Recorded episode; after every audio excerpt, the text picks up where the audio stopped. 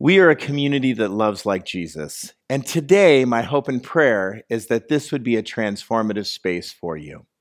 Today, we're continuing our series on the best stories ever with today's sermon called God Confidence.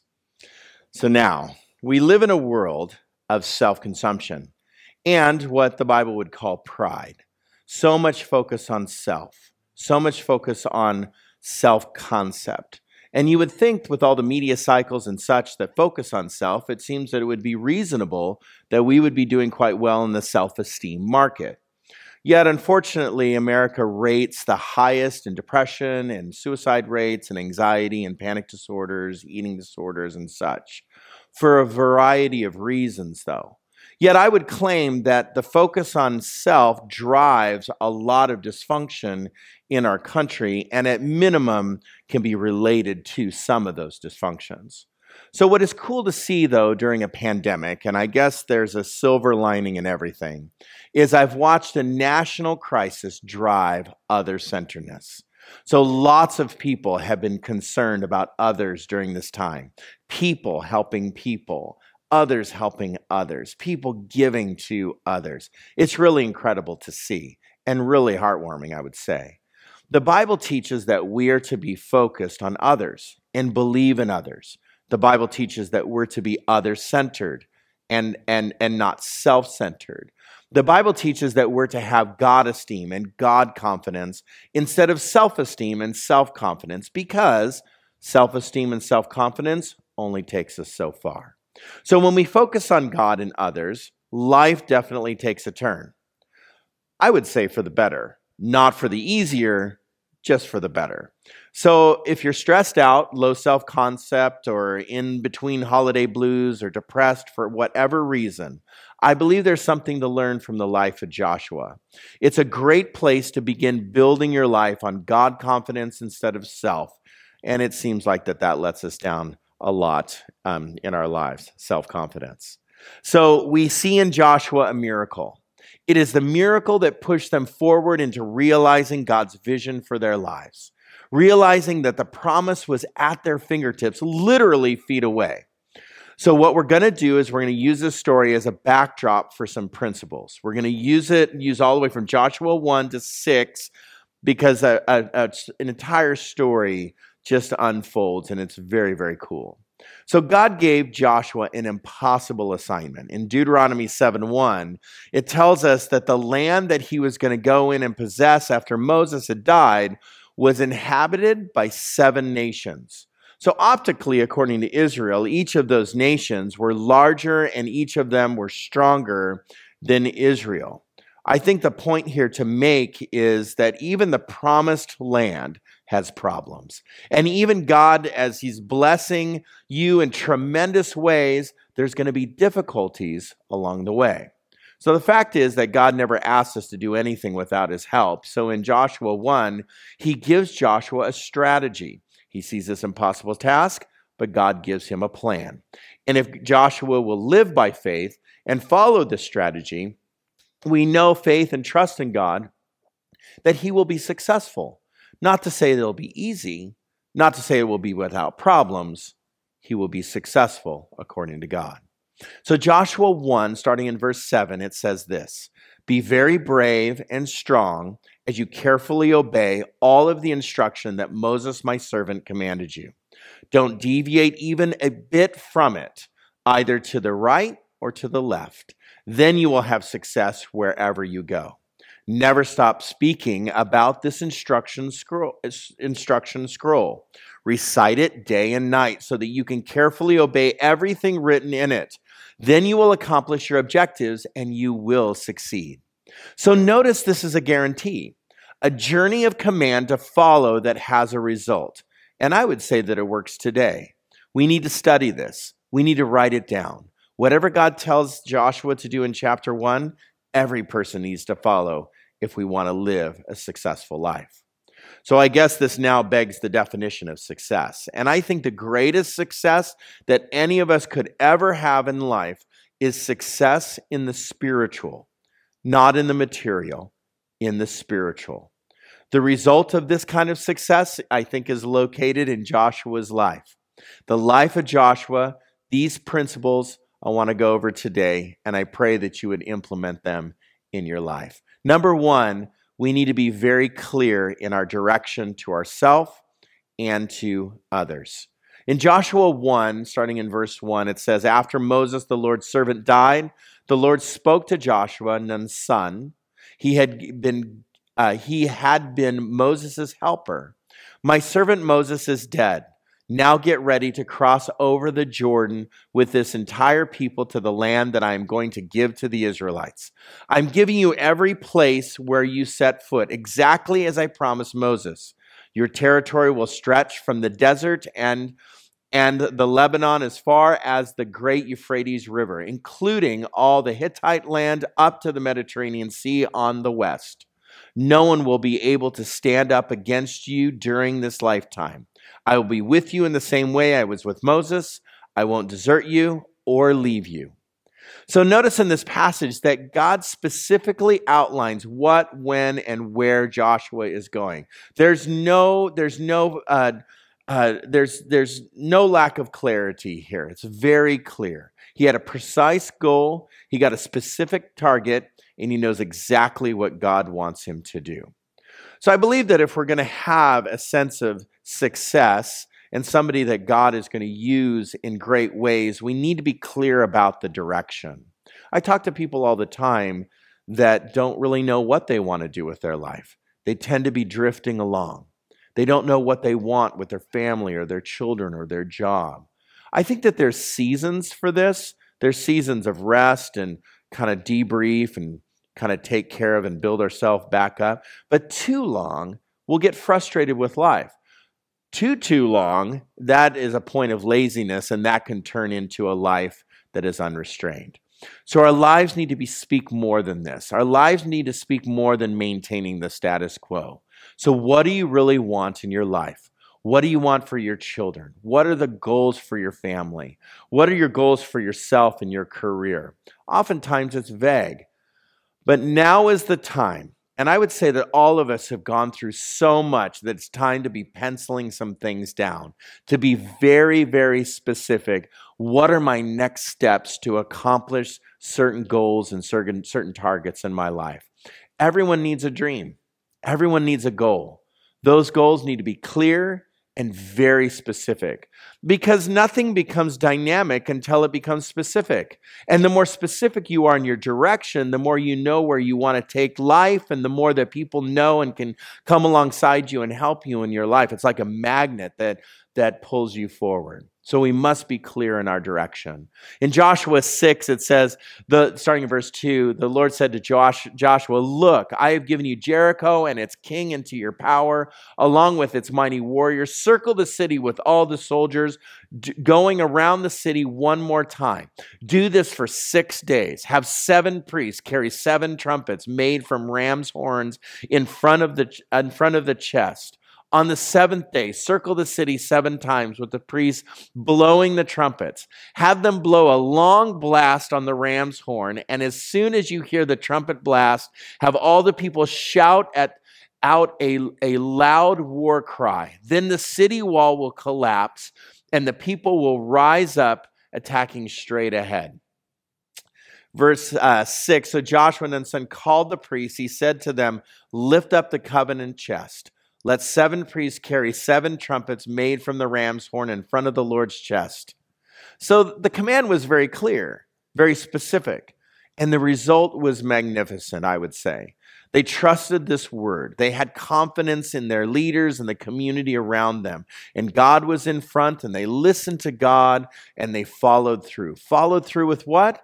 They followed through with the process, followed through with what's very important that was said once a day for six days. So ask yourself if you feel like you have a sense of rhythm and direction and plan for your life. If you don't feel successful, why not? Do you not have a direction?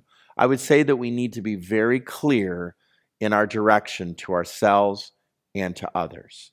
But we also must be confident in the, the, the heart of desire. So once you know the direction that God wants to take you, you have some plans put in place, You must have the confidence to move ahead, having a goal and a vision, having the plans to move forward. And, and then, and, and I would say that if you had the plans to move forward and never move forward, what is that? God called you to do something great, and we must move from doubt to confidence because doubt is the stall out. Might, might be necessary for a season, but once you've been given a God given goal, we need to move forward con- confidently. So I know that there's been many times in my life that I've prayed myself out of great goals and dreams. You have to be confident in God and that God wants to work through you. He who is in you will complete it until the day of Jesus Christ. And he who is in you will give you the strength to do what he's called you to do. So we need to believe that God wants to bless us in this life. And we might doubt sometimes, we might take a break sometimes, but that doesn't mean that we just should sit back and not accomplish the goal or the dream or the vision. We need to move forward in what God has called us to do. So in Joshua 6 8, it says, As soon as Joshua had spoken to the people, the seven priests carrying the seven rams' horns, uh, rams' horn trumpets moving forward in front of the Lord, they blew the trumpets the Lord's covenant chest followed. The initial group of soldiers were going in front of the priests who were blowing their trumpets. The rear guard was coming behind the chest and the trumpets blowing continuously. Joshua ordered to the people, Don't shout. Don't let your voice be heard. Don't let the word, words come out of your mouth until the day I tell you. Shout, then shout, he says. They started marching in the presence of the Lord. They didn't turn to each other and and just ask, what are we doing here? What do you think? Maybe we should take a vote on it. No, they initiated, God initiated, and they responded. Their response showed that they trusted their leadership. The response showed that they trusted their, their, their community that was right next to them. One thing that I do know about having confidence is that that is built in community. The more community that I have around me, the more confidence I believe that I can have. And that's the beauty of the church. But what I also know is I need to trust the people around me. I need to give them honor and trust. And honor and trust is not earned, it's given. I want to prove that to you because some of you just disagreed with me, and I know you did because most people say trust is earned. Trust is given to one another. And I'm going to prove it with this: a trust is given to your spouse. If it if if it wasn't, then anyone that's married would not be married. We give a vow and we give trust. That's what brings a marriage together. And so at the at the center of a relationship, we give one another trust. We will always do things that will disappoint. We will always do things that hurt one another. But even though that happens, we still in forgiveness can give trust again. So if you want to be successful in your desires, we need to learn to give trust and honor to other people. So the trust and the honor in this in this uh, community is clearly seen in this in this passage that they stepped out forward and they began to march. They didn't allow each other's sins to get in the way. They didn't allow each other's opinions to get in the way. When joshua 1 says be strong and very courageous they stepped out in that and they trusted in the others around them. They honored those that were around them. And it made it much easier to stand in confidence to do the task that god had called them to do so I would say that there's some things that rob us from trust. And number one, experience or inexperience. And I know this well that experience and inexperience robs us from confidence. Either I don't feel like I can do it in my inexperience, or in my experience, I've already done that before, or that didn't work, or I failed at that, I'm not going to try it again. And sometimes inexperience is actually better than experience because we don't know that we don't know what we don't know. And so people say things like, well, it's never worked before, or why should I try it again, or I've always failed at that, or yes, we've reviewed that before, or we explored that before with some ideas that we might bring to the table. If you don't watch out, all defeats, past failures, old mistakes, old hurts will keep you from having confidence. Don't let experience that's robbed you of confidence in the past continue to rob you of confidence in the future. Never let bad memories control your future because your future can change. Also, another thing that robs us from our confidence is emotions. I know that emotions are very real, but as I tell my daughter, all emotions are real, but not only they, they don't always tell the truth. When I look at myself and say I'm not good enough, I'm not smart enough, and I should just go eat worms, right? I think that I, that can't be trusted. That's a lie. And too many people trust in the moods. They trust in emotions we say i just don't feel like it or i don't i don't like them i don't feel like they're a good person or i don't feel like a good person or i'm too tired or i'm too inadequate or i don't have the ability or the experience those are emotions that we have that a lot of times can be a head voice that doesn't speak the truth into our lives and they counter what God tells us that we are. And so, if we're going to be successful spiritually in our lives, we have to learn to become emotional, mature beings in, on this planet. And and many times I don't feel like doing the things that I do. Many times I don't feel like like waking up in the morning and going to work like I do and and making sure that things are happening the way that they're happening and especially when I'm tired or I'm down. I believe that the most important piece of my ministry, but also the most important piece to me being a dad, me being a husband, me being a community leader of of any kind that I am is to be consistent and emotionally mature. And I know that when I invite God to control my emotions, I can make godly decisions instead of emotional reactions. And this brings consistency to my life, and it brings it brings uh, trust that people can believe in and know that I will bring that kind of consistency and that maturity to the table. So God tells us to be ready in and out of season. And how do I how do I get emotionally healthy?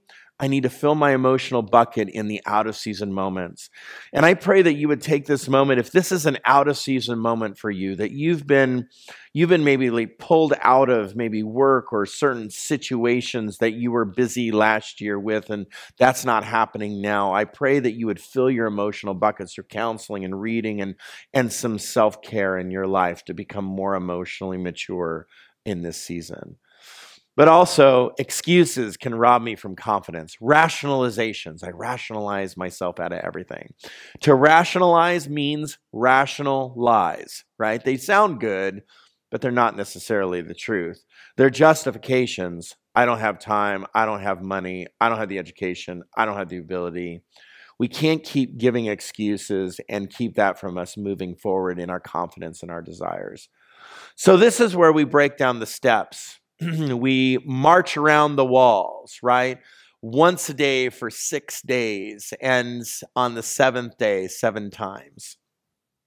I would say that I would say that uh, that that is a commitment and that is a strategy, and that's very specific.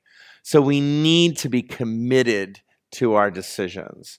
Once you start, don't look back march around the walls a certain number of times and on the seventh day seven times right? Luke 9 62 says this but jesus told him anyone who puts a hand to the plow and then looks back is not fit for the kingdom of god joshua 1 9 i've commanded you to be brave and strong haven't i? Don't be alarmed or terrified because the lord your god is with you wherever you go. God says stick with it.